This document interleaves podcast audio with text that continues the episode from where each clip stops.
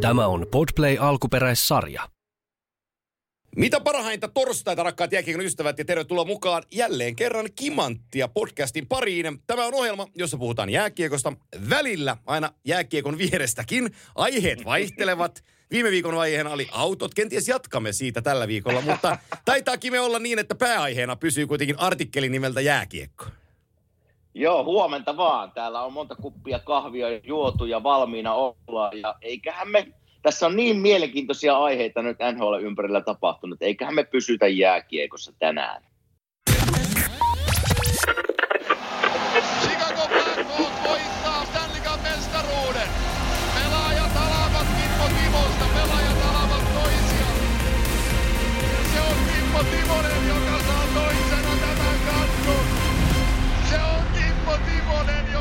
toisena tämän kannun.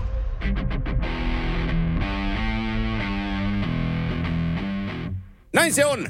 Kimanttia ja torstai on jälleen täällä ja kuten Kimmo sanoi tuolta Filadelfian päästä, niin meillä on aiheita, jos jonkin moisia. Ää, itse asiassa tuollaisia pienempiä aiheita on monia, mutta kai me siihen pääaiheeseen ammutaan heti, koska jäädään, voi kertoa- että ruokalistalla on paljon puhuttavaa ja varmasti jääkiekkoihmisille Kyllä, kiinnostaa, kyllä. mutta eiköhän me tarrata kiinni tuohon tohon, ö, Kolmuksen ja Jetsin tekemään kauppaan ja vielä kerran purata se omilta osiltamme, Joo. koska mullakin oli siinä itse asiassa ihan, ihan tota mielenkiintoinen saaka rooli näinä päivinä, kun tämä tapahtui, mutta nyt kun, nyt kun pöly on, pöly on tota rauhoittunut, niin mitä säkin ajattelet siitä di- diilistä? No näistä aiheista ensinnäkin mä eilen illalla tuossa tota, otin ihan yhden lasin viiniä ja istuin alas ja rupesin miettimään, että missä järjestyksessä näitä lähdetään käymään. Ja kyllähän tämä totta kai on isoin, mitä NHL tässä nyt on tapahtunut. Mutta tota, ihan mielenkiinnosta tuossa, kun näitä aiheita kävin läpi, niin mitä siellä Suomessa nyt, kun hiidossakin ruvetaan taklailemaan ja hyppimään selkää, että miten se tämä tarina, miten se tämä tarina menikään, että mulle jäi vähän epäselväksi, jos vähän hiihtoon mennään, niin Joo, niin, niin oliko se, sähän, tu, sähän on niin kova hiihtämään ja Joo. tiedät hiihdon säännöt, niin oliko se nyt ihan niin kuin sallittua, mitä suomalainen teki, vai miten tämä nyt meni tämä, että mulle on vähän epäselväksi jäänyt. no siinä mäkin meni vähän linjoille. Sanotaan, että hyppäsi vähän Polsnovin varpaille loppusuoralla ja ja Joo. veri venäläisellä veri vähän kuohahti. Se yritti ensin antaa raippaa saipa, sauvalla ja, ja tota, sitten se maaliviivan jälkeen tuli ja rullas yli niin sanotusti. Mutta se, Mä näin. Mä, mä tykkään, mä Uhuh. tykkään Mutta- hiihtäjistä ja joukkuelajista, mutta se oli hassu tilanne, että jos otetaan nyt vaikka Joel Armian taklattiin päähän, niin hän me. Montreal Canadiensin jätkät kääntyi sillä salaman sekunnilla niin kuin kiinni Tyler Myersiin, että nyt tulee rumputulta.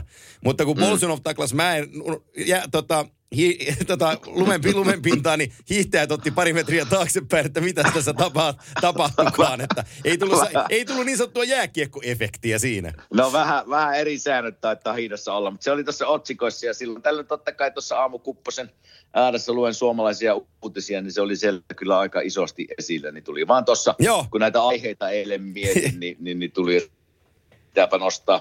Bolsonovillahan on historiansa suomalaisen hiidon kanssa. Hän on aikaisemmin, muistaakseni Niskasen Iivon kanssa ottanut, ottanut ainakin sanasotaa aika miehekkäästi. Et, et hän, hän on ennenkin ollut niinku kilpasilla niin sanotusti. No, ei yllätä venäläisten tavallaan tuohon yhtään, mutta Mm. jos me mennään nyt tuohon, mennään tuohon jääkiekkoon ja kauppaan, niin saanko minä pikkusen nyt avautua tästä, tästä Ää. kaupasta ja kertoa oman mielipiteeni? Olet enemmän kuin oikeutettu siihen.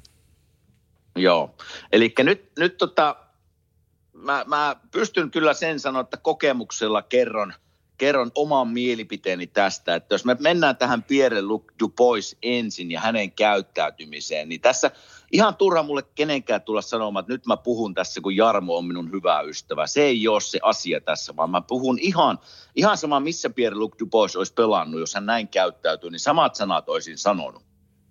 Eli nyt puhutaan, mehän puhutaan pelimiestä Antti, eikö Kyllä, näin? joo, Hän on erittäin niin kuin hyvästä sellaisesta. erittäin hyvästä nuoresta sentteristä, jota on NHLssä vaikea löytää ja niitä on vaikea saada. Ja me puhutaan siis 22-vuotiaasta pojasta, jolla on niin tulevaisuus edessä. Ja miksi, miksi tämä käy pikkusen niin kuin, ja käykin minun hermoille, niin syyt on vähän niin kuin tässä. Eli hän tekee tuossa joulukuun lopussa kahden vuoden sopimuksen ja aika nopeasti ilmeisesti sen jälkeen pyysi treidiä. Mutta tämä ei ole se syy, miksi tavallaan, koska näitä näitähän tapahtuu silloin tällöin, että ihmiset ja pelaajat pyytää treidejä, joku emättää, ei halua olla ja, ja, ja niin poispäin. Että se ei ole niin kuin uutta mulle. Mutta sitten mitä, mitä luin tuossa artikkelia vähän niin kuin ennen kuin kausi alkoi ja coach John Tortorella sanoi, että tämä käsitellään joukkueen sisällä. Siinä sinänsä tosi hyvä juttu. Sitten luen itse hänen Dupoitsin omat kommentin, joka, joka meni näin, että haluan olla maailman paras ihminen tässä, haluan olla maailman paras joukkuekaveri, haluan kehittyä pelaajana niin kauan kuin olen Columbus Blue Jacketsin jäsen. Ja hienoja kommentteja, mutta sehän menikin näin, että tämä oli ihan täyttä soopaa. Kun mä katsoin hänen, hänen peliotteita ekapelistä lähtien, joka kulminoitu sitten siihen viimeiseen peliin, missä niin kuin ei, kiinnostanut, ei kiinnostanut sitten tippaakaan pelata. Niin tämä, tämmöinen käyttäytyminen saa savolaisen veren kiehumaan. Eli silloin kun tehdään sopimus, niin kyllähän jumalauta sun pitää niin kuin olla sen verran pokkaa ja kunnianhimoja, että sä taistelet ja pelaat niin kauan kuin se treidi tapahtuu. Sä et voi joku pikku lapsi ja, ja sitä kautta aiheuttaa joukkueelle niin kuin on, lisää ongelmia. Että tämmöinen niin kuin käyttäytyminen nuorella pojalla ja miten ilkeä tavallaan mennä yhdellä kädellä sorkkimaan kulmaa ja ei yritä ja luistelee vaihtoa ja pyörittää päätä, niin tämmöiset asiat saa minun niin kuin veren kiehumaan. Ei se, että hän pyytää treidiä ja niin poispäin, kun näitä tapahtuu, vaan se, miten hän käyttäytyy siellä jäällä ja joukkueen edessä, että miten ilkeä. Niin nämä on niitä asioita, että saa minut niin kuin veren kiehumaan ja ihan rehellisesti, minä, minulle hän menetti hänen kasvonsa tästä eteenpäin. Mulla on ihan sama, tekeekö se sata pistettä vai ei, mutta, mutta mulle se tahra jäi nyt tästä eteenpäin. Että tämä on niin kuin, mä en ymmärrä, että tämmöistä käyttäytymistä voi nykynuorisolla ja pelailla olla, mutta ehkä se kertoo siitä, että valta on menossa nuorille ja heillä on niin kuin jo tuossa iässä 22V, niin on tuommoinen valta tehdä tuommoisia asioita. Niin tämä, tämä on se juttu, mikä, mikä kiehuttaa minua. Ajattelen täsmälleen samalla tavalla. Se peliesitys, mulla on, mulla on pakko vetää yhtäläismerkit. Mä en tiedä seuraavaksi NBAtä, en mäkään sitä hirveästi seuraa, mutta nyt isoja otsikoita tietysti ja lueskele mitä, mitä kerkee. Mutta James Hardenhan Houstonissa siirtyi nyt äh, Brooklyn Netsiin, joka on niin kuin huippupelaaja, iso stara. Ja hänhän teki Joo. tätä ihan samaa Houstonissa. Ja, ja sieltä Joo. tuli sitten treidin jälkeen, tuli, kop, tuli coachi, coachi niin kuin ulos pressiin ja sanoi, että, että hänen vastuullaan on joukkue. Mm. Joukkue isolla jillä. Ja heillä on säännöt, millä joukkue toimii. Ja hän on vastuussa valmentajana siitä, että tämä joukkue sitoutuu niihin aseisiin, a, a, a, niihin ä, arvoihin, mitkä joukkueella on. Et muuten tästä ei tule mitään. Ja, ja se puhuu pitkän räntin tästä ja sanoi, että jos yksi pelaaja hyppää siitä pois, niin hänellä ei ole vaihtoehtoja. Silloin se ei voi olla tässä joukkueessa, olkoon nimi mikä tahansa, olkoon palkka mikä tahansa, mutta ei voi olla pala tätä joukkuetta. No tämä Juuri. sama asia tapahtuu äh, aivan täysin samoin Pierre-Luc Dubois kanssa. Nyt täytyy sellainen huomionarvo ottaa, että hän on, hän on, hän on French Canadian, eli Kanadan ranskalainen, mm-hmm. jotka on asteen verran ylpeitä. Ja, ja tota, se varmaan on yksi asia, mikä, mikä tässä on niin kuin hänen verta kuohuttanut ö, tässä asiassa. Se ei tietenkään selitä sitä käytöstä, mutta jos mä vertaan sitä nyt kehumatta Patrick Lainetta yhtään sen enempää. Mutta mm. Patrick Laine laittaa itsensä likoon avauspelissä. Toki loukkaantui sen samassa, mutta painaa 2 plus 1 ja ottaa tappelu joukkuekaverin puolesta. Ja ottaa kaikki otsikot ykköstä hänen itselleen. Ja, ja laittaa, niin kuin, laittaa kaikki peliin. Ja se on se, se, on se niin kuin ikään kuin suomalainen tapa ja se meidän mittapuumme mukaan oikea tapa. Pierre-Luc Dubois käyttää kolikon täysin toista puolta, jossa hän heittää Joo. lekkeriksi. Ja, ja, ja se on jotain sellaista, mitä jääkiekko ei ole vielä nähnyt. Ja se mm. tulee ehkä tämän nuoruuden kautta, kun tämä uusi sukupolvi on tulossa. Me käytiin Niemisen Villen kanssa hyvä keskustelu siitä, että et, et omalla tavallaan ö, alkaa niin tämä kult, kult, henkilöpalvonta alkaa olemaan niin iso, että tässä paljastuu, alkaa paljastua jo niin kuin feikit. Ja nyt, puhuta, nyt puhutaan, Mä otan nyt esimerkiksi Keith Jandelin hyvä esimerkki, koska se on helppo esimerkki tässä kohtaa, mutta että, että iso media Pohjois-Amerikassa käsitteli tätä Floridan alkukautta sillä, että Keith Jandel haluttiin pois joukkueesta, sitten tuli riitaa ja, ja Mm. ilmeisesti häneltä pyydettiin anteeksi. Hän tuli kokoonpanoon, teki avauspeli syveen-maaliin ja sitten pohjois-amerikkalaismedia tekee podcastia ja juttuja siitä, kuinka, kuinka Bill Sidon pitää pyytää anteeksi ja, ja tota, ei, ei, ei Ironman putkeen pelaava puolustaja, ei sitä kohdella näin. Nämä on, sitä, Joo. nämä on sitä, mikä vielä tulee paljastumaan. Että Kyllä. ko, jossain kohtaa ihmiset sielläkin ymmärtää, että ei tätä lajia pelata sen takia, että pysyy putki ylhäällä. Tätä pelataan sillä, että jos sä mahdut kokoonpanoon ja oot paikka ansainnut, sä pelaat. Jollet sä Juuri mahdu näin. siihen kokoonpanoon, silloin sun paikka on katsomossa. Vielä mennään, vähän, vielä mennään vähän sillä feimillä ja maineella ja sellaisella, että no mä olen ollut ja mun kuuluu. Mutta kohta se tulee paljastuun, että näin se asia ei enää ole. Ja, ja mä luulen, että tämä Dupuan käyttäytyminen tulee myös laittaa tietynlaisen rajamerkin hänen kauttaan pidemmälle. Ja nyt mä sanon tämän pommin varmana, vaikka joku tässä nyt taas pahoittaa mielensä ja kuulostaa, että Mäkinen on ylimielinen, niin ei. Mäkinen sattuu nyt vaan tietämään. Ää, Pierre-Luc Dubois jätti itsellensä tahran, joka tulee mm-hmm. seuraamaan häntä hänen uransa läpi joka kerta, kun hän neuvottelee sopimuksesta. Aivan Kyllä. joka kerta. Ja hän ei voi sille enää mitään. sen, sen sanon tässä, että jokainen tietää, että, että Kekäläisen Jarmo on minun ystävä ja savolaiset hän jakaa kaiken savolaisille, se on meidän sääntö. Mutta tämä, tämä asia on semmoinen, että minä en Jampin kanssa viittinyt, koska mä tiedän, että tämä niin kuin koskettaa niin syvältä varmasti, niin en ole viittinyt ottaa esille enkä jutella tässä. Mutta voi vaan kuvitella, että jokainen, joka tuntee Jampen, niin kyllähän Jampe on sille hyvällä tavalla aika vittumainen savolainen. Joo. Eli, eli mä oon, mä oon niin väitellyt Jampen kanssa siis tuhansia kertoja eri asioista. Ja Jampe tykkää kyllä sen viimeisen sanan aina sanoa ja tykkää voittaa sen väittelyn. Voin vaan kuvitella, että siellä on kyllä käyty aika kovia keskusteluja ja kaikki kivet käännetty. Ja sen mä tiedän sitten tuosta naapuri Hartnellin tuota, kautta, kun se pelasi sillä pitkään ja, ja to, totta kai on kopissa vielä paljon hyviä ystäviä, niin sanot kyllä siellä kopissakin on käyty monia keskusteluja hänen kanssaan, että, että mikä on, miksi ei kiinnosta. Joo. Mutta ei, ei poikaa kiinnostanut, niin ei kiinnostanut. Se on, niinku, se on mulle niinku, niinku, mä en oikein ymmärrä, että miten voi olla näin. Ja sitten kun mä luen tuossa hänen omia kommenttejaan nyt, niin hän sanoo, että joo, valmentaja ei ollut se syy. Mm, joo Mutta niin mikä, mikä, sitten? mikä helkutti se syy sitten Joo. Oli, että, että tota, ja Jampen kommentteja taisi tänä aamuna ollakin lehdessä, luvin vaan tuossa aamulla, että, että mielellä olisi Jampekin halunnut kuulla, että mikä se Joo. Syy on. Tämä on kyllä mysteri mulle ja niin kuin sanoin, niin tahra jäi hänen, hänen tota, kilpeensä kyllä nyt kovasti ja sitten jos mennään niin kuin eteenpäin, että molemmat joukkuethan tässä tavallaan voitti, että mole, molemmat sai hyviä pelaajia. Joo. Ja, ja tota, et kyllä mun täytyy niin kuin, mä jotenkin uskon karmaan välillä ja, ja, ja nyt kun, nyt kun tämä Dupois menee Winnipegiin ja siellähän on niin kuin, Saifli on ykkössentteri, Wheeler on ykkössentteri laituri ja näyttää, että niillä on se kopla aika valmentajan kanssa aika tiivis.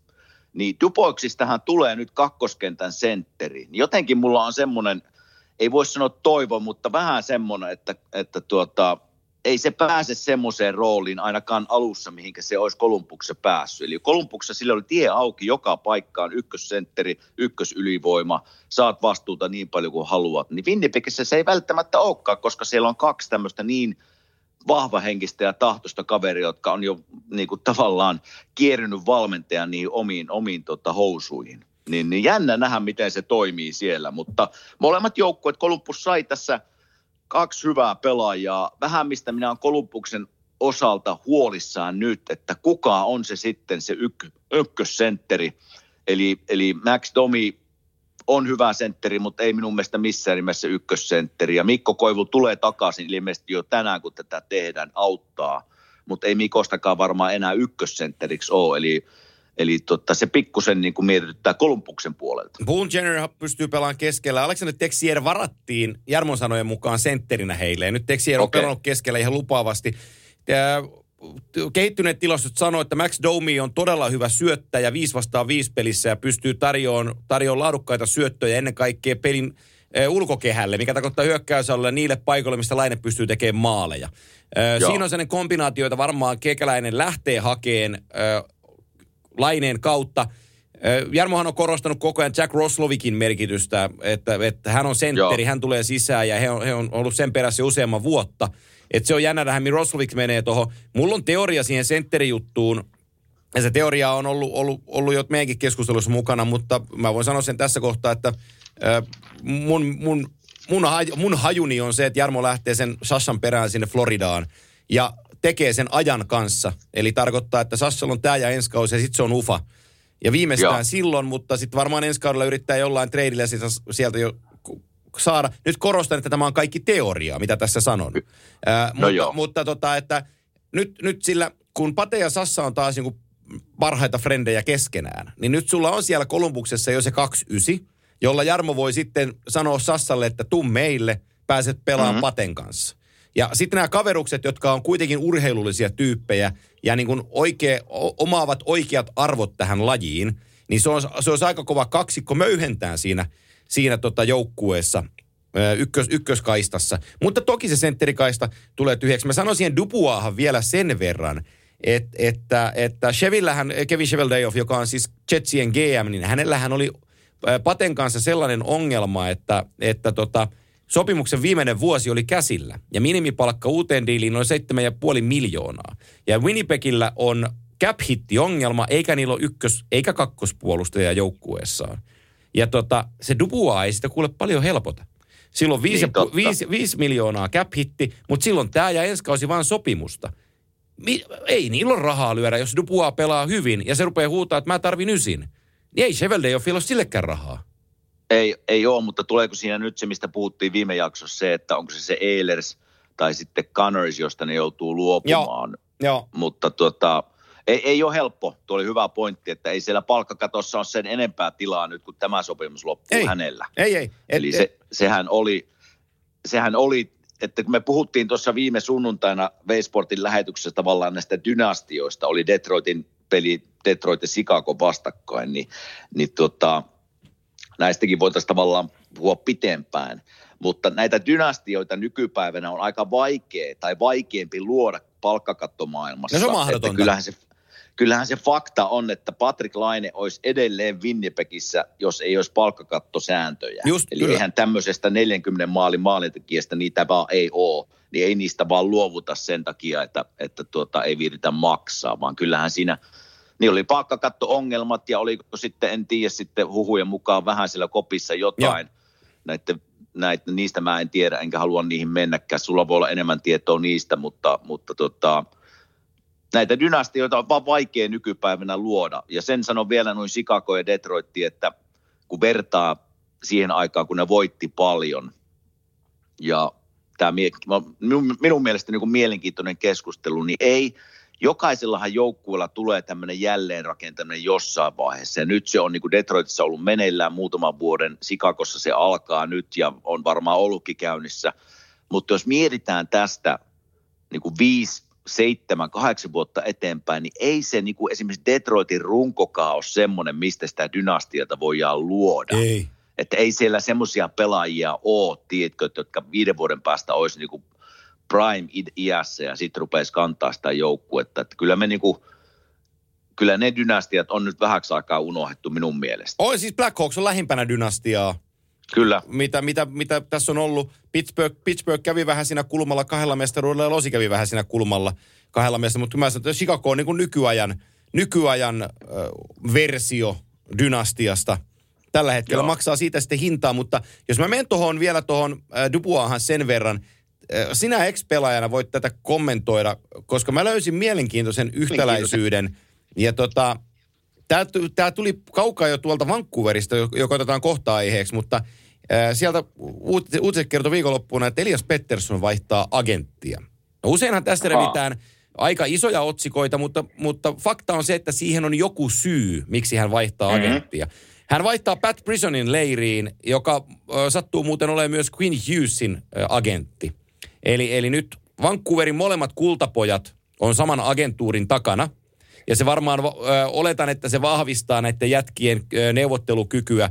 Tää, puhutaan Vancouverista kohta. Koska nyt Joo. tulee se, mitä mä haluan sulta kysyä. Pat Prison oli, äh, Prison oli, oli, on ja oli ja on Pierre-Luc Dupuaan agentti. Joo. Jarmolla on kaksi isoa puolustajaa, kellä sopimukset tulee kohta katkolle ensi kauden jälkeen, ja he pitää sainata.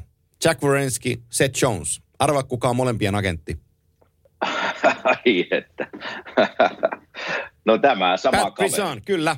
Eli, eli äh, tämäkin on spekulointia. Tämä, tämä edeltävä oli faktaa, tämä seuraava on spekulointia. Miten Joo. sä koet, että agentti voi, äh, nyt kun tämä yksi juttu ei onnistunut Dubuan kanssa, enkä mä usko, että Brisonilla ja, ja Jarmolla on niin ongelmia keskenään, koska oli Dubuan halu lähteä pois tuolta.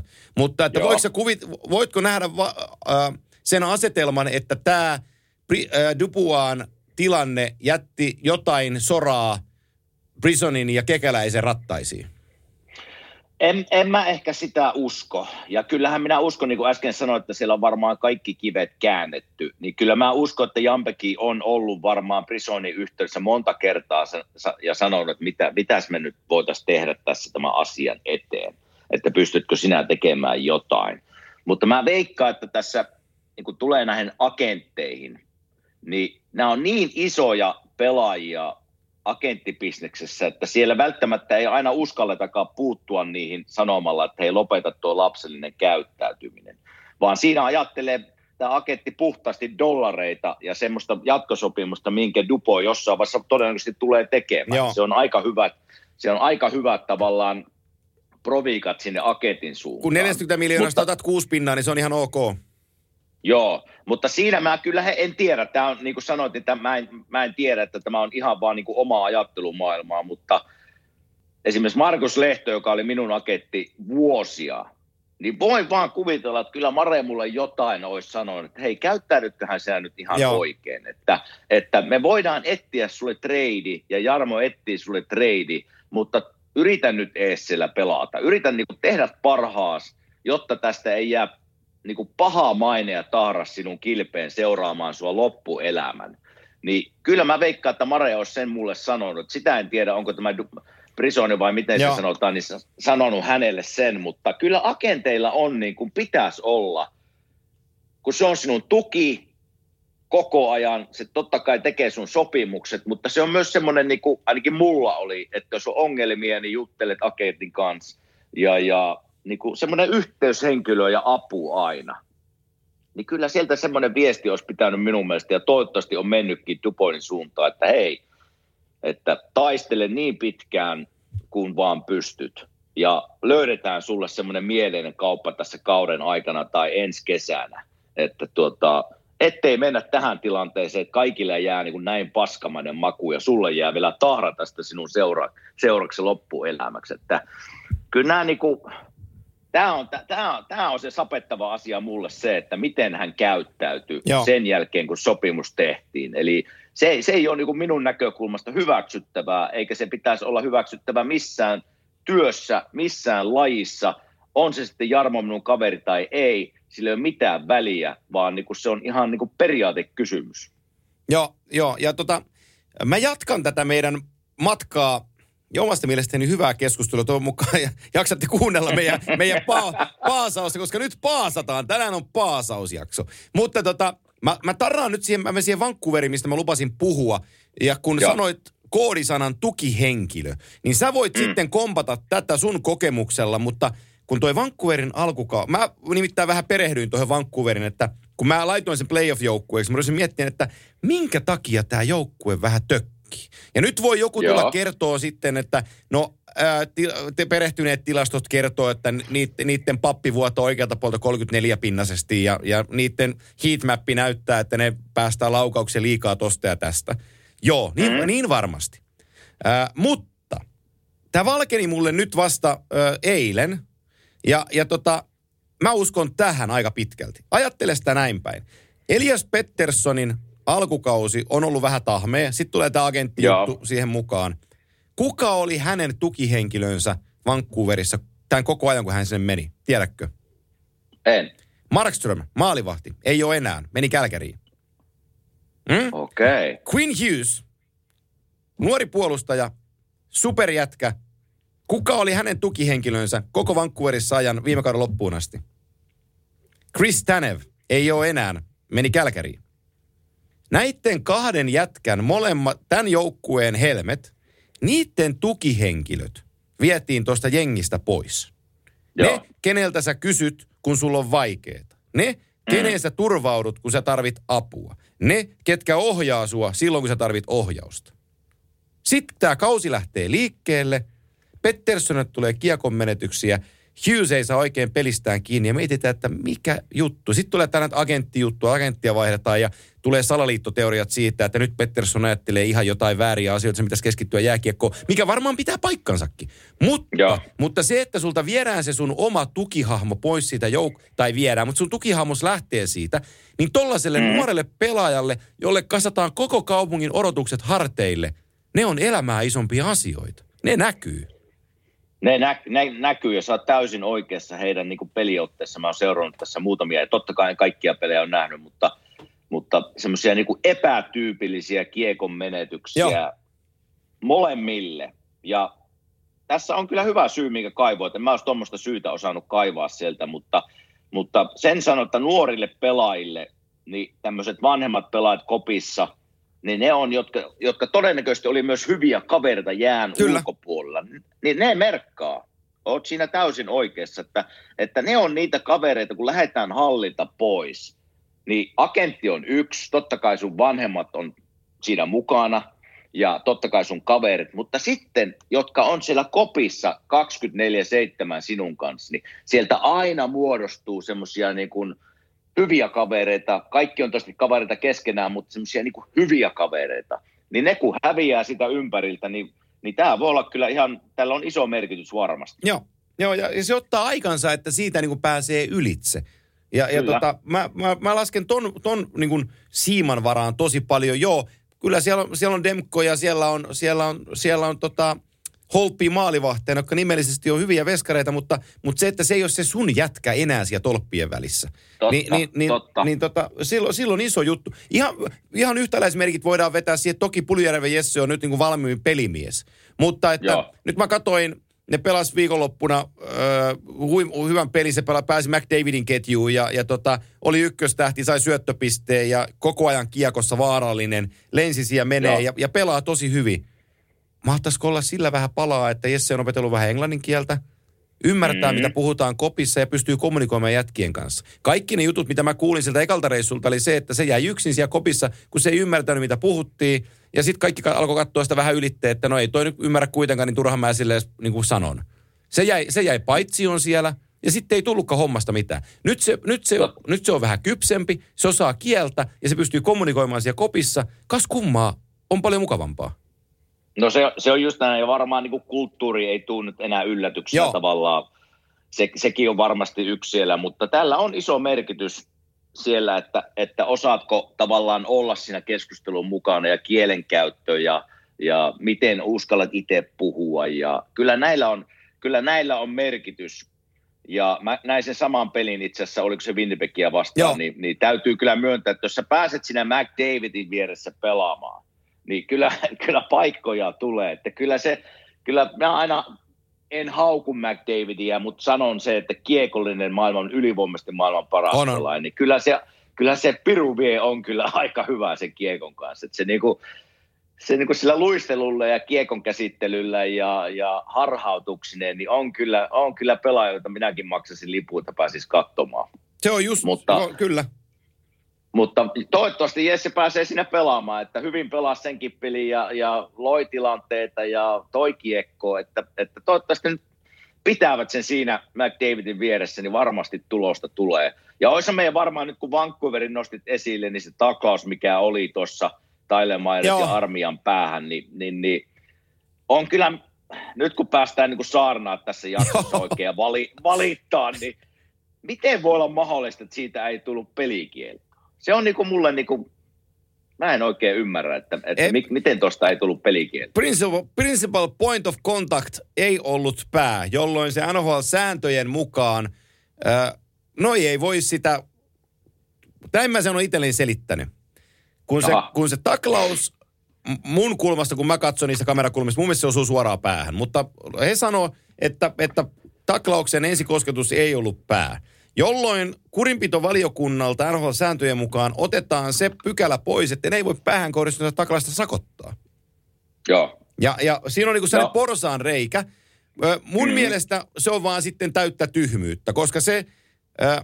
Me miet, Jalosen Jukan kanssa me puhuttiin, Niemisen Villen kanssa tuossa KHL-pelin kun oltiin tekemässä, niin ennen sitä puhuttiin. Tuli tällainen ehdotus, sääntöehdotus. Tämä, tämä oli joku esimerkkitapaus, mutta ajatele tällainen, ö, se peli oli 6-2, kun Myers ajo, ajoi tämän niin kuin täysin turhan pommin. Jukka esitti Mhm. mm-hmm. hyvän, Jukka sanoi hienosti tämän jutun, että ajatteles Antti, että jos, jos peli olisi ollut 4-3 ja vi, kuusi minuuttia jäljellä ja peli niin sanotusti linjalla, olisiko taklannut? Helppo sanoa, että ei. Eikö se? Niin, totta. Mutta kun peli on 6-2 ja sä oot turhautunut ja se sama armia on vienyt sut kerran sen maalierostella satanolla vipuun, niin sua vähän veetyttää se ja sit sä ajattelet, että tämä on tapa maksaa.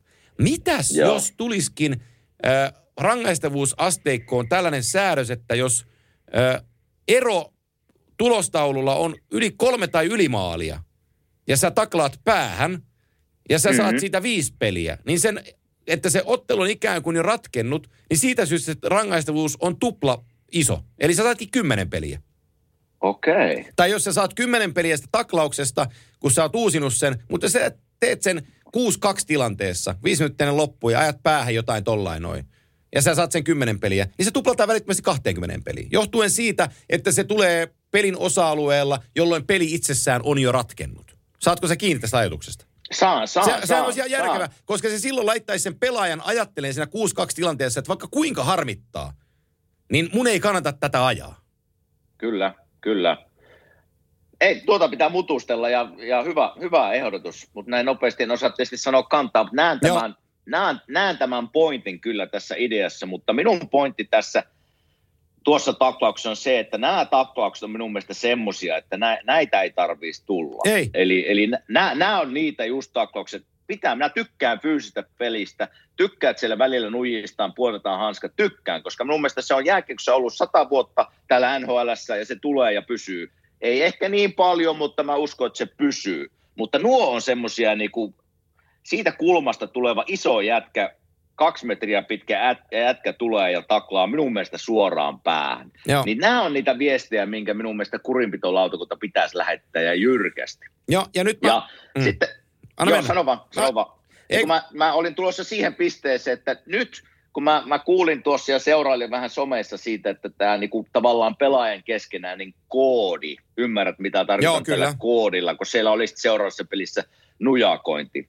Niin tämä koodi, sen sanon tästä koodista entisenä pelaajana, on, on tämä on se juttu siinä, että silloin kun kurinpitolautakunta ei anna mitään tämmöisistä niin kuin törkeistä takloista jäähyjä, niin pelaajat ottaa sen roolin sitten keskenään siellä jäällä. Ja tämä on se ainut tapa, millä vastustaja tavallaan nyt tässä armian tapauksessa jopa lähettää omat joukkuekaverit armialle viestiä kotiin, että hei, me ollaan sun puolella, me tullaan aina puolustaa sinua, että mä puotan hanskat ja, ja lähetän jonkunlaisen viestin sinne Tyler Myersille, että jonkun hinnan sinä tästä joudut maksamaan.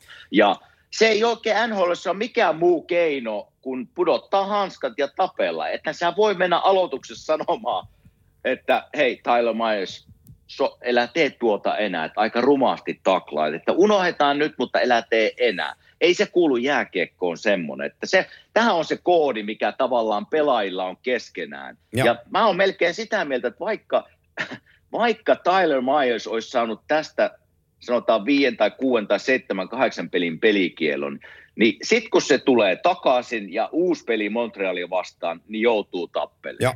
Se on vaan niinku pelaajien viestittämistä toisilleen ja omalle joukkuekaverille, että me ollaan sun puolella, tuo oli törkytaklaus ja noin ei saisi tapahtua. Joo, ja Ja se on se koodi. On, on. Joo, ja mä, mä samaan asiaan sanon sen näin päin. Joel Edmundson, kun luin niitä kommentteja kanssa, että tämä järjestetty tappelu ja tämä on ihan naivia ja nolottaa katsoa tällaista NHLssä. Mä, mä, mä, en, mä olen täysin eri mieltä niiden kritisoijien kanssa, koska Joel Edmundson tuolla äh, tappelullaan kävi sanomassa Tyler Myersille ja Vancouver Canucksin joukkueelle, että jos jatkossa tapahtuu tätä, niin joka kerta se maksaa. Mm. Jolla sanotaan, että äh, mä, mä leivon sua nyt nokkaan, jotta sä oppisit, että kun me ensi kerran pelataan, niin sä et enää taklaa tolla tavalla. Se on sen tappelun, Kyllä. se on sen tappelun perimmäinen syy. Ei se, että mennään kukkoileen kumpi on isompi ja mä huvikseni vedän tuota turpaan, vaan sille pelaajalle ja sille joukkueelle ilmoitetaan, että kun te pelaatte meitä vastaan, niin teidän ei kannata pelata tuollaisia to, taklauspelejä, koska te joudutte maksaa niistä hintaa, mitä te ette kestä. Se on se juttu. Kyllä. Ja, ja just niin kuin sanoin se viestittäminen, niin kuin sanoit, se on se viesti. Joo. Se on myös Joel Armialle viesti, Kyllä. että seisotaan sun takana. Ja, ja tuota, se oli väärin tehty sinua kohtaan ja me joukkuekavereina niin ollaan sun puolesta ja tämä on se viesti, mitä me pystytään lähettämään. Ja sen sijaan, että ei, ei, ei siellä mu- muuta ratkaisua ei oikein pelaajilla ole. Että mieluummin melkein noin, kun se, että ruvetaan mailolla huitomaan sitten käsiä rikkiä ja niin poispäin, tai vai ollaan nätisti ja lyön kättä niin kuin päivää, että, että elää tee noin enää. Ei se vaan toimi NHLssä niin, silleen. Se on NHLssä aina ollut näin ja tulee olemaan. Ja, joo, ja halutaan me ö, tämän podcastin vetäjinä, että tuleeko se aina olemaan vai ei, niin sanotaan nyt sekin, että ei se ole meistä kiinni. Me vaan ennakoidaan, että se ei tule koskaan loppuun. No joo, totta, totta. Ja tota, joo, mennään, mennään pysytään Kanadassa vielä. Mä, mielenkiintoinen aihe. Mä en tiedä, kerkesikö tutustua. Mä laitoin tuossa viesti, kun mä tulin tähän studiolle, että vois pari sanaa puhua tuosta Toronto, Toronto Maple Leafsin tilanteesta. Tää, tää on vähän yllättänyt tämä keskustelu, kun mä oon, kun oon kuunnellut noita ö, podcast-ihmisiä siepäässä. Ja ne on, ne on vähän pallotellut sellaisella aiheella, että Fredrik Andersen, tanskalaismaalivahti, joka nyt on ollut siis Toronton ykkösmaalivahti jo useamman kauden ajan, ja tuli sinne markkinaan 16-17 kaudella Daxin, Daxista ja, ja tota, Joo. joka vuosi ollut joukkueen ykkösveskari ja kiistelysti voisi sanoa, että joukkueen tärkein pelaajana useampana kautena, mitä on siellä ollut. Kyllä. Niin tota, silloin tämä sopi, tää sopimuskausi jäljellä, silloin 5 miljoonan tili. Ja tota, ää, Torontollahan luonnollisesti on cap hitti aika tapissa johtuen tästä vaatimattomasta hyökkäysnelikosta Mitch Marner, Auston Matthews, William Nylander ja, ja John Tavares, että kun ne, ne ei vie kuin sen 40 miljoonaa nelisin, niin se on, se on, se on aika kallista puuhaa. Niin tota, tuolla on lipsahdellut asioita, että Jack Campbell olisi nousemassa toi joukkueen ykkösveskariksi. Ja tota, Freddy Andersen olisi, oltaisiin jopa tuossa lyhyen, lyhyen kausi, kausi, kausivälisenä aikana yritetty jopa treidata tuolta Torontosta poispäin. Ja mä, ja mä en saa oikein niin kuin koppia tosta, koska mä mietin, että niillä on Sheldon Keefe päävalmentajana ja sitten niillä on Kyle Dubas äh, GMnä. Ja Dubas on, ollut, on nyt niin kuin, jo nyt vähintäänkin kuumilla hiilillä sen kanssa Kyllä. äh, paikastaan, että, että täytyisi ihan oikeasti voittaa nyt pudotuspelikierros edes, että voisi lähteä niin kuin röyhäseen. Niin se, että Jack Campbell tulee Losista, tuliko viime kaudella tuohon niin kuin ikään kuin kakkoseksi, ja nyt on pelannut ihan hyvin. Pelas Kälkäriä vastaan tuossa just vi- viime kierroksella maalin suulla, ja sitten että pikkuhiljaa, niin kuin, että Campbell alkaisi ottaa koppi, että Campbell äh, olisi tämän joukkueen niin kuin tuleva ykkönen, ja se on Dupasin mies. Kun Kyle Dupasista Jaa. sanotaan, että joku on aina Dupasin mies, että Sheldon Keefe on Dupasin mies, ja Mitch Marner on Joo, joo. Dupasin mies, ja nyt Jack Campbellkin on jo Dupasin mies. Niin kyllä mua vähän pelottas, että jos sun viimeisten kausien, viime kausien niin kuin paras yksilöpelaaja Freddy Andersen jätetään siihen niin kuin tolo, vaihtoaitioon, ja sitten se on ufaksi tulossa tuossa hetken kuluttua, tai sitten, että sua yrittäisi niin treidatakin. Niin mä en saa oikein niin kuin, voi, voiko, voiko Kyle Dubas olla sen verran mäntti, että se lähtisi tässä kohtaa, tiedätkö sä, pelkällä Jack Campbellille ja sanotaan, kyllä tällä jenkkipojalle koppi tarttuu. Mä en niin usko sitä millään. Ei se, ei se voi mennä ja kun tuossa kun laitoit viestiä, että puhutaan tästä aiheesta vähän, minun piti vähän käydä ihan googlettaa, kuka on Jack Campbell. Että mulle tämä on niinku aika tuntematon kaveri ja niin kuin sanoit tuossa äsken, että Fredrik Andersen on ollut kyllä, se on ollut se Toronton kantava Joo. hevonen tässä jo vuosia. Niin mä veikkaan, että tässä on, sitä palkkakattomaailmaa mä en ole tutustunut niin, että paljonko siellä on tilaa ja mikä se tulee olemaan tämän kauden jälkeen. Mutta paljon siellä on näissä ykkös, ykkös niin kuin hyökkäissä rahaa kiinni. Mutta se, että jos on päästä tämmöisen hevosen menemään tai et peluta, niin en mä oikein näe Torontolla niin kuin menestysmahdollisuuksia. Että en usko, että tämmöinen Jack Campbell tulee niin kuin puskista ja pystyy kantaa niin kuin pitkälle Toronton kaltaista joukkuetta ja paineet, mitkä siellä niin kuin kaupungin osalta on aina, niin kyllä ne tulee Andersenia tarviimaan. Mutta olisiko tässä pientä herätystä ollut sitten, että ihan Toronto oli vähän nihkeä alku, vähän parantunut nyt, niin vähän herätellään ehkä sitten Anderseniakin, että hei, nyt pitää ruveta pelaa. Ja sit tai se on... mikä se sitten onkin, mutta en mä, en mä, ole vaikea nähdä, että Jack Campbell voisi tulla ja ajaisi Andersenin ohi ja ottaisi niin kuin ykkös maalivahdin tittelin. En, en usko kyllä siihen joo, itse. Joo, sitä on kun se on pelannut 66 peliä ja viime kaudella 52 peliä. Se on niin isoja pelimääriä. Niin ehkä, ehkä, ehkäpä sitten vaan niin kuin se, että hänet tulee pieni se kilpailu. Eh, Tämä on niin kuin oma teoriani jälleen kerran siitä, mutta että ehkä häntä nyt vähän vaan äh, omalla tavallaan niin kuin positiivisella tavalla vähän kiusataan, että hei, sun Joo. kannattaa olla parhaimmilla silloin, kun se merkitsee. Mm. Ja sit saat vähän levätä, että ei tarvitse ihan joka peliä pelata. Niin, niin näin, näin mä niin tulkitsisin tämän, tämän asian, mutta, mutta siitä samalla men, kun kanalaisjoukkoissa puhutaan, kun on nyt tulossa näköjään kanalaisjakso tästä, niin, niin pysytään, pysytään siinä. Mutta siinä kauden alla, kun me tehtiin ensimmäinen tämän kauden jakso, niin puhuttiin siitä, että Montreal Canadienskin aloittaa kautensa vieraspelikiertueella ja tosi vaikea Joo. juttu. Helkati, helkatti. Kuusi peliä vieraissa, neljä Super voittoa, alku. kaksi tappioa varsinainen peliä. Ei yhtään varsinaisella ja ja tota, kymmenen täppää kasaa. Sitten toi on aika hyvä joukkue, hei. Hei, ne pelaa, niin kuin, mä oon seurannut kaksi niiden peliä. Ja, ja tota, on, on, kyllä, on kyllä pelaavat tosi ilosta ja hyvää, hyvää lätkää. Ja, ja tota, siellä on niin nimiä, tämmöinenkin Tyler Toffoli. Joo. Niin ihan siis uskomattomaa ja uskomattomaa kautta pelaa. Tietysti nyt ollaan alkukaudessa, aina pitää muistaa, että nämä asiat muuttuu tästä, kun mennään – mennään tota pari kuukautta eteenpäin. Ja kyllä mun pitää nyt sanoa, että mä oon aina haukkunut tätä Jonathan Truan. Joo. Niin sekin on aloittanut nyt kauden hyvin. Eli kyllä se kunnia pitää antaa sinne, minne se kuuluukin, mutta semmoinen niin joukkuepelaaminen niin on ollut kyllä loistavalla tasolla. Että tämä tulee olemaan vaikea joukkue voittaa ja iloinen tavallaan Montrealin puolesta. Sama. Montreal on ollut, mä tykkään seurata aina heitä ja, ja onhan se tämmöinen kanalainen oikein niin kuin niin kuin perusjoukkue ja, ja kuuluu sinne. Ja, ja tota... Perkele Molson Canadian ja siihen Montrealin Kyllä. peli, hei, niin rekka ei tykkää. ja on, on, on se semmoinen niin vanhana, muistan kun sinne meni aina sinne Montrealiin, niin, niin, niin kuin vi, vierasjoukkueena ja vastapuolen pelaajana, niin kylmät väreet aina meni siinä alussa. Et kyllähän se niin kuin on, se on maaginen paikka pelata. Ja jos nyt Montrealia vähän kehutaan, niin, niin sama vähän kuin Toronto, että kyllähän siellä se on niin kuin ykköslaji siinä kaupungissa ja, ja paineet on pelaajilla, niin kyllä täytyy esimerkiksi Koivun Sakulle, siellä kapteenina ollut monta vuotta, niin nostaa hattua. Että hienosti kanto kyllä kapteenin viittaa vuodet siellä, että nekin paineet, mikä Sakulla oli aina, aina tota harteillaan, niin, niin, niin hienoa nähdä. Kiva seurata aina Montrealilla, kun ne pärjää. Ei, näin. Kyllä. Joo, ja sitten jos joukkuetta vähän niin kuin palastelen tässä, niin, niin Gary Price on joutunut kantaa maalilla sen isoimman vastuun monta monta vuotta ja, ja se, se kaikki se vuoren äh, paino on ollut hänen harteillansa. Mutta että nyt, nyt ne otti kokeneen Jake Allenin, joka itse asiassa on aina urallaan ollut parhaimmillaan silloin, kun se pääsee pelaamaan vähän vähemmän, ettei se ole ykkösveskarin paikalla, vaan, vaan se on niin kuin sellainen kilpaileva kakkonen. Ja, ja Allen on aloittanut ihan hyvin tuo Montrealissa. Nyt heillä on niinku kaksi veskaria, johon joukkueen luottaa. Ja se on niinku todella iso asia Canadiensille. Sitten on, sellainen, sit sellainen, sellainen niinku, äh, Aleksander Romanov puolustaja, venäläispuolustaja, joka on nostanut nyt päätään, pelaa muuten hippasen verran hienoa jääkiekkoa.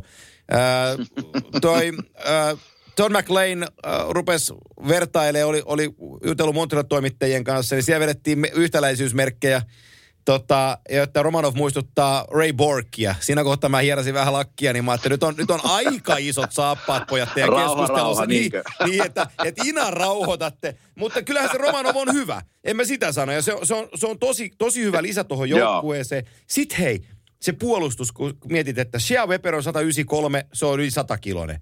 Sitten Jeff Petri on 191, Joo. se on 100 kilonen. Ben Sharot on 191, 100 kilonen. Joel Edmundson on, on 193 ja 100 kiloa. Jumalauta, siellä on hei aika raavas puolustus.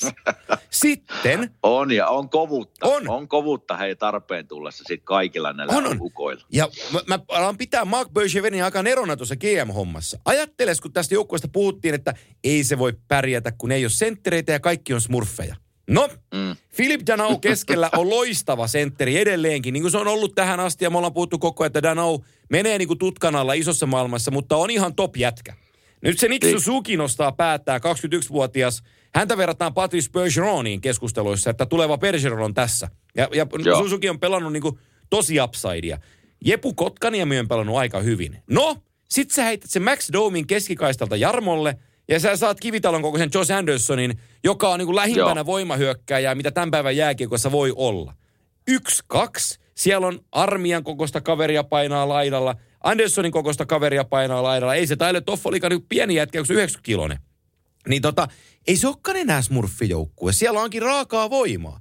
Ja mitä tulee, Siellä on. Joo, ja mitä tulee siihen Toffoliin, hei, niin muistaakseni sellaisen, kun Losilla oli, kun se oli Losissa, kun ne voitti mestaruuksia, niin puhuttiin 17 lineista. Eli siinä oli mm-hmm. Tanner, Tanner Pearson, Jeff Carter ja Tyler Toffoli oli, oli se ketju.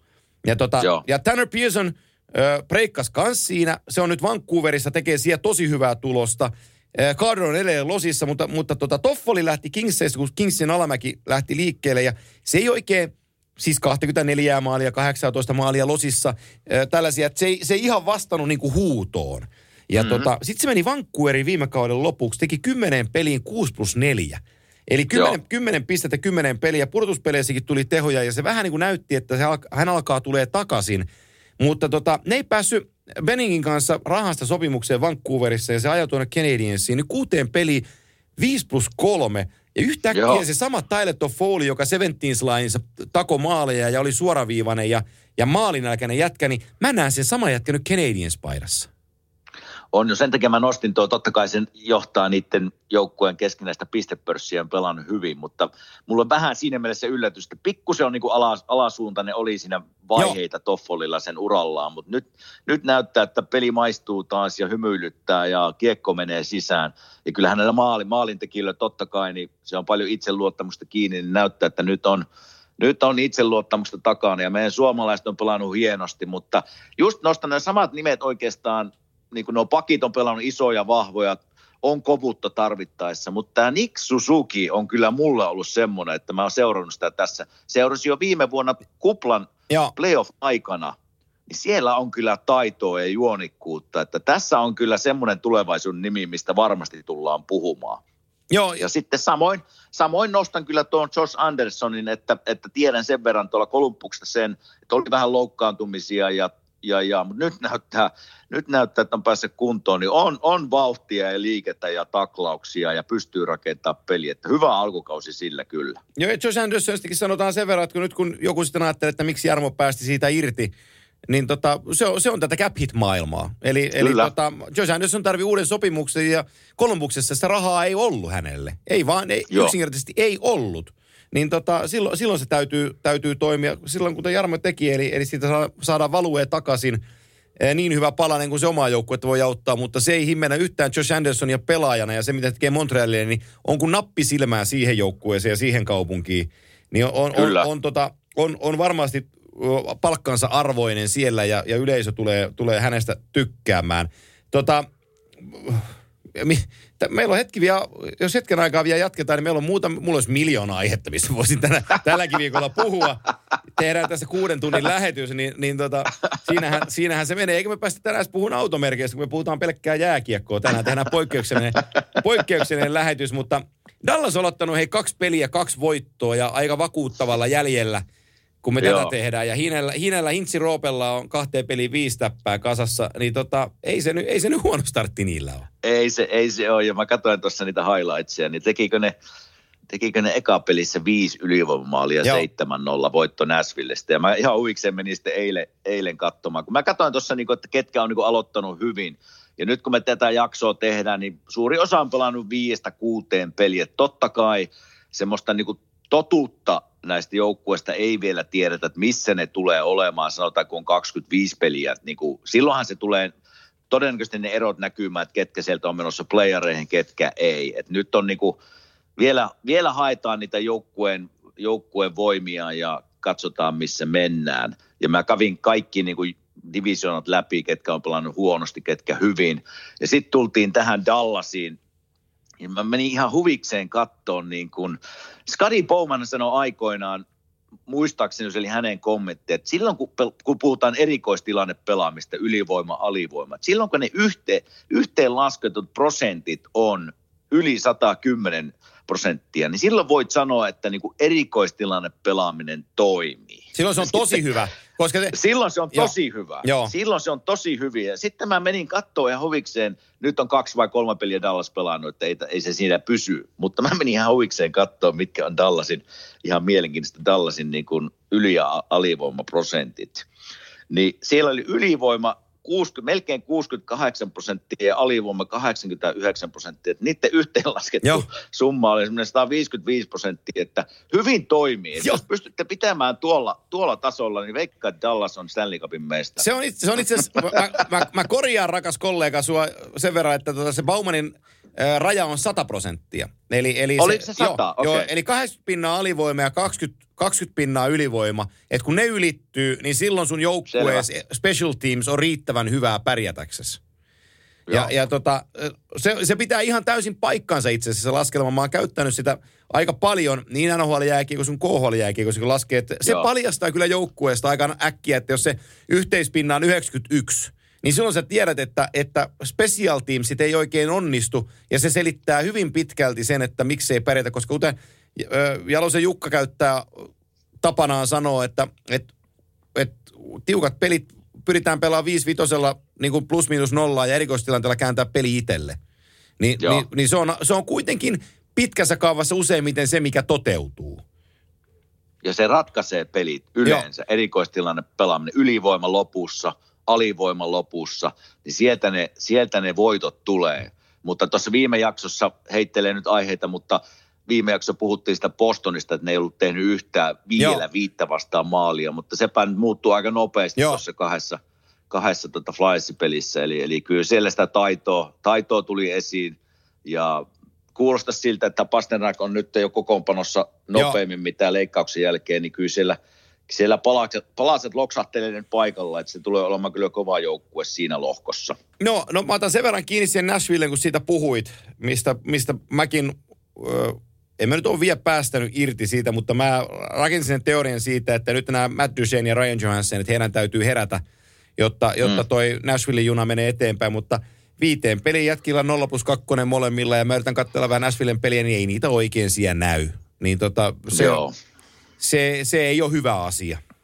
Ei ole hyvä asia ja, ja tota, pikkusen samoin olen huolissani minä niiden pelistä, että ei ole sitä vanhaa Näsvilleä, missä niinku, se on ikävä pelata heitä vastaan. Joo, Eli ne oli just. niin liikkuvia ja systeemi hallussa, tilaa otetaan pois, niin ei, ei ole sitä enää siellä, että, että nyt tarvii sitten Pekka Rinteen ja Juuson seistä päällä, että jos ne meinaa playoffiin päästä tuosta neljän joukkoon divisionasta, että, että kilpailu tulee olemaan kovaa.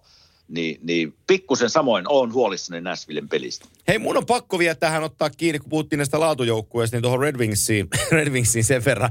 Sen verran. Siinä, siinä Chicago Detroit-pelissä mä annoin runtua aika lujaa Anthony Manthalle ja, ja tota, totta kai mä sain siitä sitten palautteen taas, ää, aika kovankin palautteen ja aika monelta ihmiseltä, kuinka mä ammuin sen ylitse. Mutta mä Aha. seison, seison sanojeni takana edelleenkin. Ää, se on mun tapani selostaa. Mä uskallan sanoa, että mä ymmärrän tästä pelistä aika hyvin. Ja, tota, mm. ja se on mun tapani tehdä juttuja. Mutta jos sun, jos sä oot, kun sä puhuit tuossa jossain kohtaa Red Wingsistä siitä, että ei näihin, näihin jätkiin voi niinku rakentaa sitä tulevaisuutta. Niin jos, jos sä oot Anthony Mantha, joka, joka on ollut siellä jo muutaman vuoden, ja tota, ää, sä oot saanut sen sopimuksen, jossa sulle tulee se hippasen vajaa 6 miljoonaa käteen. Ja sit sulla on mm. tää joukkue, me häkkispassiivilla tässä mennään koko ajan, mutta me, se on ihan hyvä. Se on ihan, se on ihan hyvä. Niin, niin tota, sit kun sulla on se joukkue siinä ja, ja sillä palkalla siinä joukkueessa, sä mm. oot jätkä, joka näyttää eteen. Sun pitää niin. olla jätkä, joka näyttää eteen. Ja jos sä jätät pelaamatta ja sä lepsuilet ja sä fleguilet ja sun takia ropisee koko ajan omissa, mitä ne muut voi oppia? Ei mitään. Niin. Niin Ei mitään. sen takia, mua, mm. Sen takia mä hyppään niin kuin laukalle, kun mä teen tuollaista peliä. Ja sitten mä näen tällaisen joukkueen niin kuin toisiksi kallispallissa par, par, palkkasimman jätkän niin kuin tekemään, li, vetää sillä, sillä, kun Dupua veti niitä vaihtoja, niin tämä pelaa koko pelin sillä. Ni, niin, Joo. niin mä vaan näen niin paljon punasta sen mäntän takia, että kun siinä joukkueessa on kuitenkin hyviä nuoria jätkiä, jolla voisi jonkinlainen tulevaisuus olla edessä, niin sitten se keulahevonen pelaa tollasta mm. peliä, niin se saa mut oksentaa. No niin, ja, ja silloinhan se pitää tuoda esille. Joo. Sehän on sun, sehän on sun homma siinä, kun selostat peliä. Joo, ja, ja, ja, tota... ja tota- mun puheella, niin mä en sitä Anthony Mänttää hyväksi, vaikka mä yrittäisin. No just, just näin, just näin. Ja- Ei vitti ruveta valehtelemaan Niemi, siinä Niemisen, sitten Niemisen Ville sanoi, joo, Niemisen Ville sanoi hyvin, että ei se ole sun syy, että se pelaa huonosti. Niin, ja hei, ja aina kun me tehdään näitä kimanttia jaksoja, me käydään joukkueita läpi, niin mielellähän me aina puhuttaisiin positiivisesti Kyllä. kaikista. Joo. Ei meillä ole mitään, että meidän pitää joku haukkua aina lyttyyn. Esimerkiksi nyt ostetaan se Montrealin Druan, en voi Kyllä. tietää pelaajana. Mutta nyt kun on pelannut hyvin, mä sanon, että on pelannut hyvin, Joo. koska hän on pelannut hyvin. Kyllä. Niin mielellään me kerrotaan niinku asioita, miten me nähdään ja miten, miten me tunnetaan nämä asiat. Niin mitä tulee Detroittiin, me voitaisiin puhua tästä vähän enemmänkin. Mutta mä oon kritisoinut ensinnäkin jo hänen niinku valmentaja viime vuonna, tätä Blashill. Joo.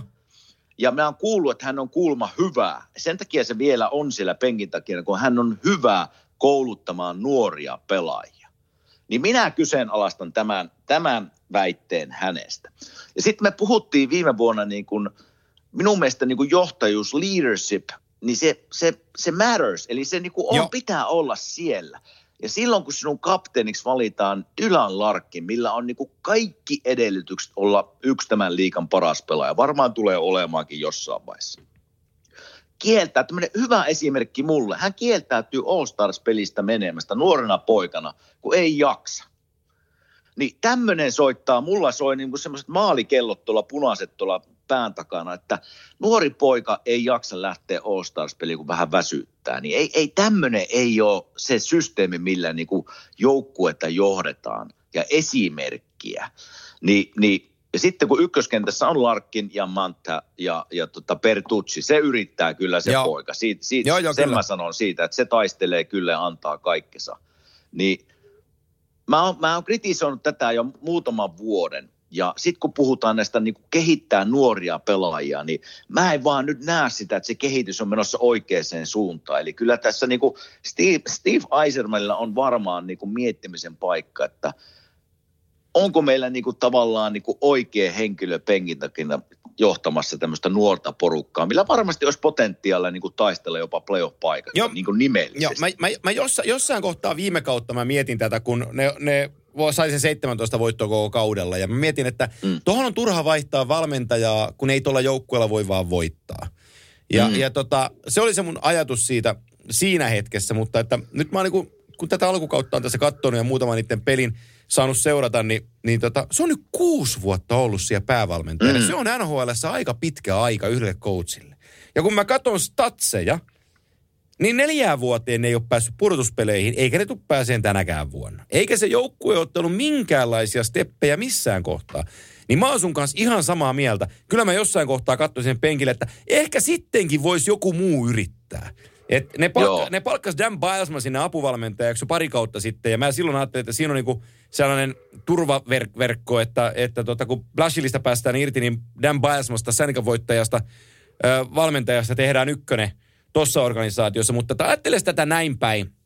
Ää, kun Mike Illich, eli Illich Holdings yhtiönä, mm. mutta Mike Illich keulahahmona sitten 17 vuonna ää, ma- ajasta iäisyyteen matkustanut herrasmies osti 82 Bruce Norris-nimiseltä herralta Red Wingsin organisaation, niin arvaas mikä sen kauppahinta oli, 82.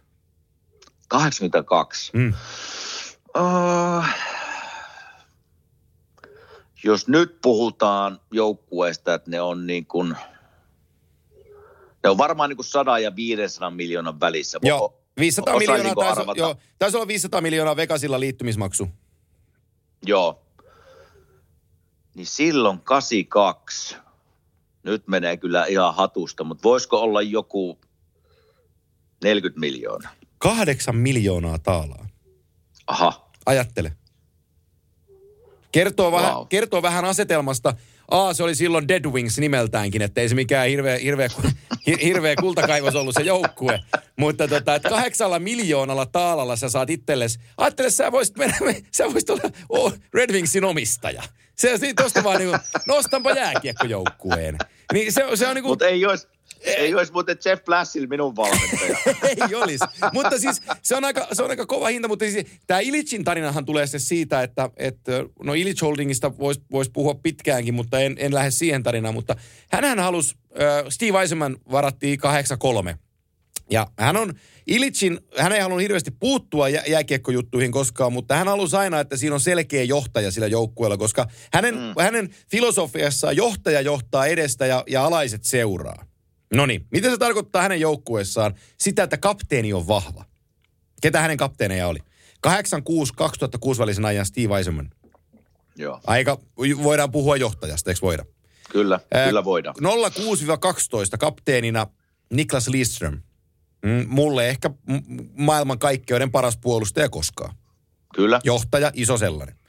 12-18 äh, joo, 12 äh, hänen kanssa, hänen jälkeensä tuli, tuli tota, hetkinen, nyt meni ihan katki. Tuliko Zetterberg silloin jo? Tuli. Koska Zet, Aa, tuli. Joo. Zetterberg oli, Zetterberg oli, oli hänen, hänen jälkeensä kapteeni. Ja tota, sitten siinä kujajuoksussa tullaan siihen vaiheeseen, että sitten se, sit se annetaan niin kuin, äh, Dylan Larkkinille, joka on, mm. profi, joka on just kieltäytynyt All-Star-ottelusta vuotta aikaisemmin. Niin se on niin täysin erityyppinen profiili, mitä se organisaatio on tottunut kattoon nämä, nämä vuodet. Johtaja niin. edestä. Mm. Niin se on, se on aika erikoinen valinta. On se, on, se, on se minunkin mielestä erikoinen valinta ja mä ymmärrän sen taustan siihen nähdä, että varmasti se on niin odotusarvoltaan tulevaisuuden pelaaja tässä joukkueessa. Eli tästä haluttaisiin tehdä semmoinen Steve Eisermanin – mainen, mainen pelaajajohtaja, joka pysyy tuossa seurassa pitkään ja pystyy tavallaan kasvamaan tuohon, tuohon kapteenin rooliin. Mutta kun ne, ne ennusmerkit siitä on ilmassa, että se ei ikinä siihen pääse. Ja, ja tuota, sen takia mä kritisoin sitä niin kuin Larkkinin kapteenin valintaa. Ja tämä on vaan minun näkökulma. Tästä voi ihmiset olla niin kuin tuhanta eri mieltä. Joo, ja, nyt me, mutta... ja, ja, ja me, me, nythän me kritisoidaan vähän sitä, että se on kapteeni. Hänhän on ihan hyvä pelimies, ei siinä mitään, mutta me, nyt me mm. puhutaan johtajuudesta. Kyllä, juuri, juuri näin. Mutta tuota, niin kuin mä sanoin, että Detroitissa voitaisiin puhua enemmänkin joku kerta ja, ja, ja korostan edelleen sitä, että kun me näitä, nyt tämä jakso varmaan oli vähän semmoinen jonkun mieleen, että kyllä, kylläpä nyt haukuttiin, mutta nyt nämä aiheet vaan oli semmoiset, että näihin pakko ottaa kantaa. Joo. Ja kun näihin otetaan kantaa, niin nämä ei voi olla positiivisia kannanottoja, koska nämä ei ollut positiivisia asioita ainakaan minun mielestä. Niin kuin taklaus ja Duponin Joo. käyttäytyminen ja, ja tuota, Kiva olisi muuten asiasta kolmanteen, tuossa tuli mieleen, että kiva olisi joskus kuulla Patenkin suusta, että miten tämä kauppa, niin kuin, sä varmaan kun tunnet Pateen paremmin tiedätkin sen, mutta miten hän otti tämän kaupan vastaan? Eli siitä on, se on jäänyt vähän niin kuin taka-alalle tässä, kun tämä Dupois-sotku on niin kuin pyörinyt kaikkien mielessä. No mä, mä sanon näin päin, että mä luulen, että me saadaan Pate tähän, kun hän nyt Kolumbukseen pääsee ja, ja tota, homma rauhoittuu ja pelit lähtee liikkeelle, niin, niin tota mä voin kysyä häntä, että hän tulisi meille vieraaksi tähän, niin sit kun pöly on ikään kuin laskeutunut, niin mä luulen, että hän on helpompi siitä puhua. Joo. Mutta tota, äh, treidipäivänä me oltiin paljonkin yhteydessä ja sitten illalla vielä puhuttiin pitkä puhelu siihen ja nyt en, en, en lähde sitä avaamaan sen enempää, mutta, mutta sanon, että 22-vuotiaana niin tota, ö, kyllä se asten tunteikas oli se, se, se hänen fiiliksensä siitä, että no on varma, sä, sä oot kuitenkin on nuorena varma. poika mennyt Winnipegkiin ja sä oot siinä ollut neljä ja puoli vuotta ja siinä on niinku paikka, jota sä kutsut kodiksi. Ja, mm. ja pukuhuone, mihin sä niinku meet ja sä tunnet ne kaikki ympärit siinä ja sitten tulee se soitto, joka sanoo, että sulle niinku, se toisinpäin se sanoo, että tohon hallin ja tohon koppiin sä et muuten enää mee. Ja tääkään ei ole muuten sun koti enää kohta. Joo. Niin, niin, Joo, ei ne helppoja paikkoja ei, ei, ole ei. kyllä. Ja ne, on, ne on kasvun että, paikkoja. Ne on kasvun kyllä, paikkoja. Kyllä, kyllä. Kyllä, Mutta se olisi kiva kuulla niin kuin Paten omasta Joo. suusta, että, että kun puhutaan just tämmöisestä niin kuin nuoresta pelaajasta, huippunuoresta pelaajasta, niin miten hän niin kuin, mitä, mikä se fiilis on siinä hetkellä ja, ja mitkä tavalla odotusarvot on Kolumbuksen suuntaan. Ja Niin se on vaan mielenkiintoista, jos minunkin korvaan kuulla, että miten hän tämän kaupan otti. Joo, jos muuten haluat nähdä sellaisen epämiellyttävän näköisen haastattelun, niin kato viikonlopulta Sportsnetin haastattelu, kun Ron McLean haastatteli Pierre Dubuata ja yritti saada Aha. sen kertoon syyn, että miksi se halusi pois Kolumbuksesta. Oli muuten sellaista kiemurointia se haastattelu, että en oikein Oliko? pysty, juu, että teki oikein tuskaa katsoa se loppuu. Kun, kun poika, poika oli niinku ruuvipenkissä ja se, se halusi siitä pois eikä halunnut mitään, mitään sanoa. Se oli tosi tuskasen näköistä. Et sen, sen näki, Niin että silloin, silloin siihen niinku, ää, silloin siihen sellainen syy, mitä se ei voi julkisesti sanoa, mutta mm. kaikessa sen eleistä ja ilmeistä kävi ilmi, että, että tota, ää, hän, hän ei ole ihan syytö. No joo, no joo. Ja pakkohan se todennäköisesti, kyllähän se syy on se, että, että ei oikein coachin kanssa tullut, tullut toimeen ja siitä onkin videoklippejä, että huudellaan toisillemme Joo. siellä, että se varmaan se syy on, mutta sen sanot kyllä mullakin tavallaan, niin kuin kun hyppään tavallaan pelaajan kenkiin taas ja sinne nuoruuteen, niin kyllähän mullakin oli Jursinov silloin aikoinaan Joo, kolme vuotta ja oli, silloin, oli kuule Kimmo, oli Kimmo kovassa koulussa ja niin oli moni muukin nuori, puhutaan suomalaista Sakukoivu, Jereet ja kumppanit siellä ja tuota, Olisiko Kimmoista tullut NHL-pelaaja, jos Kimmo olisi läht, pakannut laukut takaisin Kuopioon? ei välttämättä olisi tullut. Mm. Ja tämä oli se minun pointti siinä, että se tuntuu siinä hetkessä pahalta. Ja, ja tuota, joukkuekaverit totta kai on siellä sun tukena, koska ne saa kuulla sen saman kanssa. Mutta Jursin idea oli siinä, jonka minä vasta myöhemmin sen totta kai ymmärrän oikein kunnolla, että se oli puhtaasti sinun kehittämistä paremmaksi pelaajaksi. Se ei ollut hauskaa aina mutta, mutta kun se kohdistui kaikkiin tavallaan samalla tavalla, niin kuin mä uskon, että John Tortorella tekee sen saman. Siellä on ihan sama, samassa linjassa on ykköskentän sentteri kuin neloskentän laituri tai kutospakki. Se oli Jursilla se sama homma. Kaikki oltiin ihan täysin samassa roolissa ja kaikki sai samalla tavalla kuulla, jos peli ei luista. Mutta kyllä tässä niinku, se ei ollut kivaa. Mutta kyllä jälkikäteen, kun multa on kysytty, niin mä oon sanonut, että kuka on paras coachi, niin kyllä se Jursi on. Koska mä tajusin vasta jälkikäteen, että se on vienyt minua niin paljon eteenpäin, opettanut miten ollaan huippujääkiekkoilija ja ammattilainen, mitä se vaatii. Niin ei se aina kivaa pidä ollakaan. Niin, niin, niin. Saa nyt nähdä, että siitä olisi jälkikäteen Dupoiskin, että miettiikö hän näin, että olisiko hän Tortorella kuitenkin ajanut Dupoisin parempaan tavallaan pelaajana ja ihmisenä myöhemmässä vaiheessa. En tiedä, mutta näin mulle kävi Jursinovin kanssa. Joo, mutta tota, se, se saaka on nyt käännetty. Dupua on, on Paul mies Winnipegissä ja hän näyttää siellä juttujaan. Me jäädään katsomaan, Jack, Roslo, Roslo, Jack Roslovic on, Roslovik on, on Kolumbuksessa jo. Hän oli siellä, kun hän on sieltä kotoisin ja hän on koronakaranteenit mennyt lävitse, niin hän on liittynyt jo Kolumbuksen joukkueeseen ja tällä viikolla tulee pelaamaan ensimmäiset pelinsä. Ja tota, sitten Pate on vielä ö, tällä hetkellä Winnipegissä, kun me tätä nauhoitetaan, mutta että heti kun työlupa tulee, niin tota hänet Joo. sieltä haetaan Kolmuksen yksityiskoneella sitten uuteen kotikaupunkiin ja ö, tietojen, ö, tai se mikä mä tiedän on se, että hän on 48 tuntia karanteenia ja korona, ö, oliko kaksi koronatestiä per päivä. Ja tota, sitten kun ne on, kun ne on kaikki vihreitä, niin sitten hän voi liittyä uuteen joukkueeseensa ja aloittaa uuden aikakauden. Ja, ja tota, tässä, tässä ja nyt lupaan, että et, et, pyrin saamaan hänet meille jossain kohtaa tulevaisuuden jaksoissa, sanotaan kuukauden päähän noin suurin piirtein vaikka, niin Joo. yritän, yritän saada hänet meille, tai saankin varmasti hänet meille vieraaksi tähän ohjelmaan, niin päästään silloin käsittelemään vielä kertaalleen tota juttua ja tota kuulostelee vähän, että, että miltä se kolumbuslainen, minkälainen kaupunki muuten, sano nyt sä, vielä tähän loppuun. Kol, mitä, mitä se mulle tavallaan, miten pelaajana, eihän me paljon nähdä siitä, koska se hotelli, missä me ollaan, se on siinä hallin vieressä. Eli me kävellään tavallaan halliin ja hotelli, halliin ja Joo. hotelli. Mitä mä oon käynyt nyt sitten Hartnellin luona tuossa ja Ja- Jarmon luona pari kertaa, niin, niin tuota, onhan se upea tavallaan yliopistokaupunki, että Ohio State University on siinä ihan kaupungissa, että kyllähän siellä niinku tekemistä riittää, mutta me ei, me ei ole hirveästi päästy näkemään, kun se on niin lähellä hallia hotelli, että, Joo, että tota, en, en hirveän laajaa katsausta voi Kolumbuksesta sanoa muuta kuin sen, että, että tota, varmasti viihtyisi, jos siellä olisin. Joo, Jarmo, Jarmo piti ison räntin tuossa ö, 31 Thoughts-nimisessä podcastissa siitä, että hän on, hän on niin lopen kyllästynyt siihen, että jengi vetää johtopäätöksiä, että pelaajat haluaa pois Kolumbuksesta, kun tämä on niin kuin tylsä kaupunki. Ja hän piti oikein niin kuin kiihkopuheen siitä, että täällä on kaikki, mitä voi niin kuin, mitä toivoo. Että joo, että ei täällä merta ole, että mertahan ei pysty tähän taikoon. Että, että se on, eikä, eikä tämä ole myöskään New York. Että eihän New Yorkia voi tähän tuoda, mutta että täällä on kaikki tarvittava. Ja, ja Kyllä. kaikki ne jutut, mitä löytyy täältä, mitä, mitä, mitä kuuluukin löytää. Että tota, se, se piti tosi, tosi ison puheen siitä ja sitten muistutti siitä, että niin, että joo, Bobrovski halusi täältä pois ja joo, Panari halusi täältä pois, mutta, mutta, mutta esimerkiksi Nick Folino halusi sinne jäädä ja Cam Atkinson halusi sinne jäädä. Että kyllä siellä niin niitäkin jätkiä on, ketkä sinne on halunnut jäädä.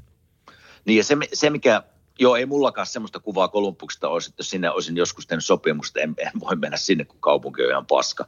Ei, ei ollut ollenkaan semmoinen. Ja nyt kun nostit tuo Poporovski ja Panarin nimen esille, ja puhuin tuossa alussa siitä, että, että joku haluaa tulla kaupatuksi, se on ok, kun näitä, näitä tapahtuu vaan NHL. Mutta se mikä ero näillä kahdella herralla oli tähän Dupois-sankarin, oli se, että ne pelasi huippukaudet, ne yritti, ne taisteli, Joo. ne teki kaikkensa sen joukkueen eteen niin kauan, kun oli kesä tai tuli treidi. Ja, ja se on tässä se pointti, että miten ilkes nuori poika käyttäytyy tuolla tavalla sopimuksen alaisena, kun hän käyttäytyy. Niin se oli mulle se juttu tässä, ei se, että hän pyysi treidiä heti sopimuksen jälkeen. Joo, ja, ja Bobrovski, kun katsoo, niin Floridassa 10 miljoonaa per, per season, eikä, eikä ole kun hetkinen 26 asti toi, toi sopimus. Mm. Eikä siellä oikein kiekko ole tarttunut. Ja nyt kun katsotaan, niin. että Jar, Jarmolla on Korpisalo ja Elvis siinä maalin sulla ja jätkät pelaa huippu, huippuottein ja tota, pienillä sopimuksilla, niin, niin se näyttää niin Jarmon kannalta aika, aika hienoltakin hommalta. Että vähän osaisi olla hajulla siitä, että mistä, mistä, on, mistä, on, niin on, mistä kannattaa maksaa.